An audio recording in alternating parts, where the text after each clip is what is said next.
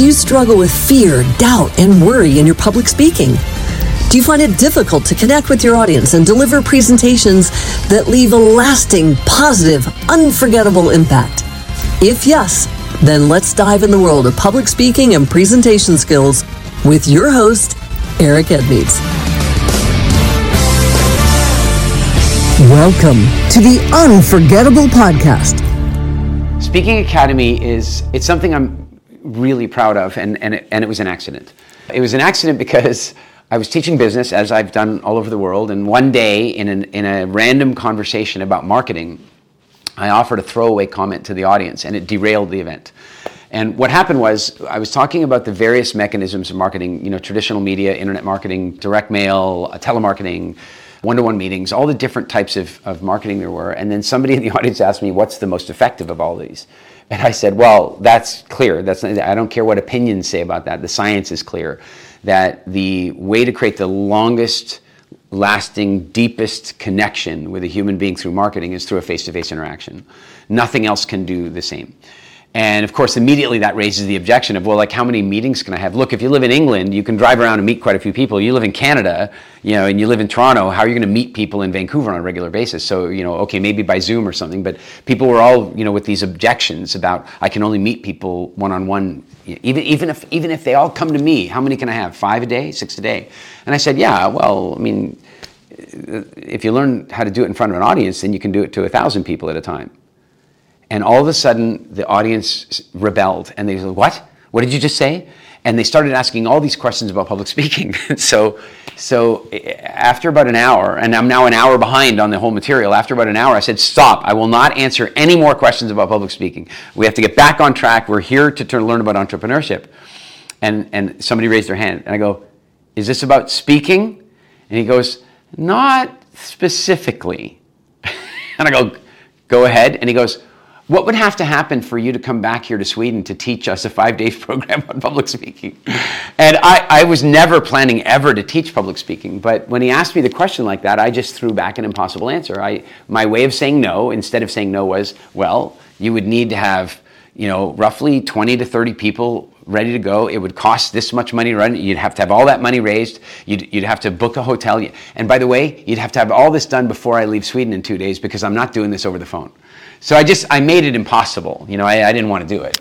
And then they came up to me at lunchtime on the last day of the workshop and they had the list of 25 names. They had the hotel venue that they'd tentatively reserved. They had the AV equipment that they, they'd done it. Like they, and, and I, I was like, I kind of left shell shocked. And I went home and I was talking to, to a, a, business mentor of mine and I said, like, I have to go and do a public speaking training. And he, he said, wait a second, you're a business teacher. Like you have to stay in your lane. You teach business at a world class level. People go people with MBAs come and spend 5 days with me and tell me I learned more in 5 days than I did in my MBA program. No no harm to an MBA program. I'm not teaching that. I'm teaching business ownership. And he's like stick with that. And, and I go they they made me do it. And and he says, "Okay, can you do it at the same level?" And I said, "This is what I think will happen. There'll be 25 people there." I said, "5 of them will have life altering transformations at a deep personal level and they will become phenomenal world class presenters. Another five at the other end will have a good time. They'll get good value. They'll be happy they came, but it might not be the greatest thing in their life. And in the middle, all of them will become better presenters and better speakers. He goes, If you can really pull that off, I'm behind this. But I don't think you can do that. That's, that's not the numbers from the industry. So, with a yellow light, if not exactly a green light, I went back to Stockholm and delivered the program. And we came out of the program and we had, out of 25 people, we had 20 life altering transformations 20. And then five who were raving fans. And I would say they, the only reason they didn't have life altering presentations, they were already pretty damn good presenters before they came. They also up leveled in a big way.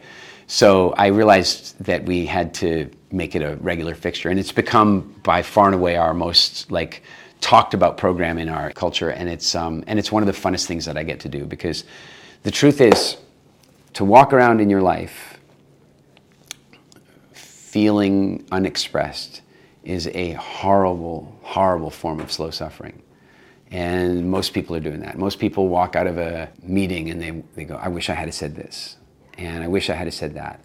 Or they sit in a meeting and they don't raise their hand because they're afraid to be heard or they're sitting at a dinner and they won't cut into the conversation. And most people are feeling that all the time and that's a it's a slow death.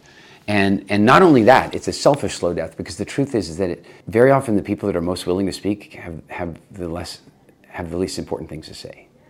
And the people that are holding themselves back have mic drop truth bombs and they're trapped inside them.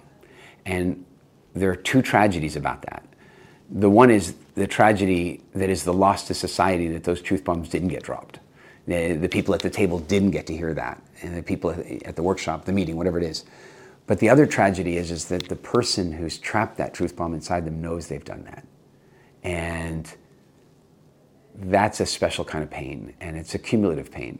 And then the more of it you have, the more of it you control, and the more of it you constrain. So what I've seen over the last 10 years of helping people come out of their shell and, and be heard is that it is the single best personality upgrade anybody can have is to become self-expressed. So that's it for today's episode of Unforgettable. Head on over to iTunes or wherever you listen and subscribe to the show. One lucky listener every single week who posts a review on iTunes will win a chance in the grand prize drawing to win a private $25,000 VIP day with Eric Edmeades himself. Be sure to head on over to unforgettable.show and pick up a free copy of Eric's gift and join us on the next episode.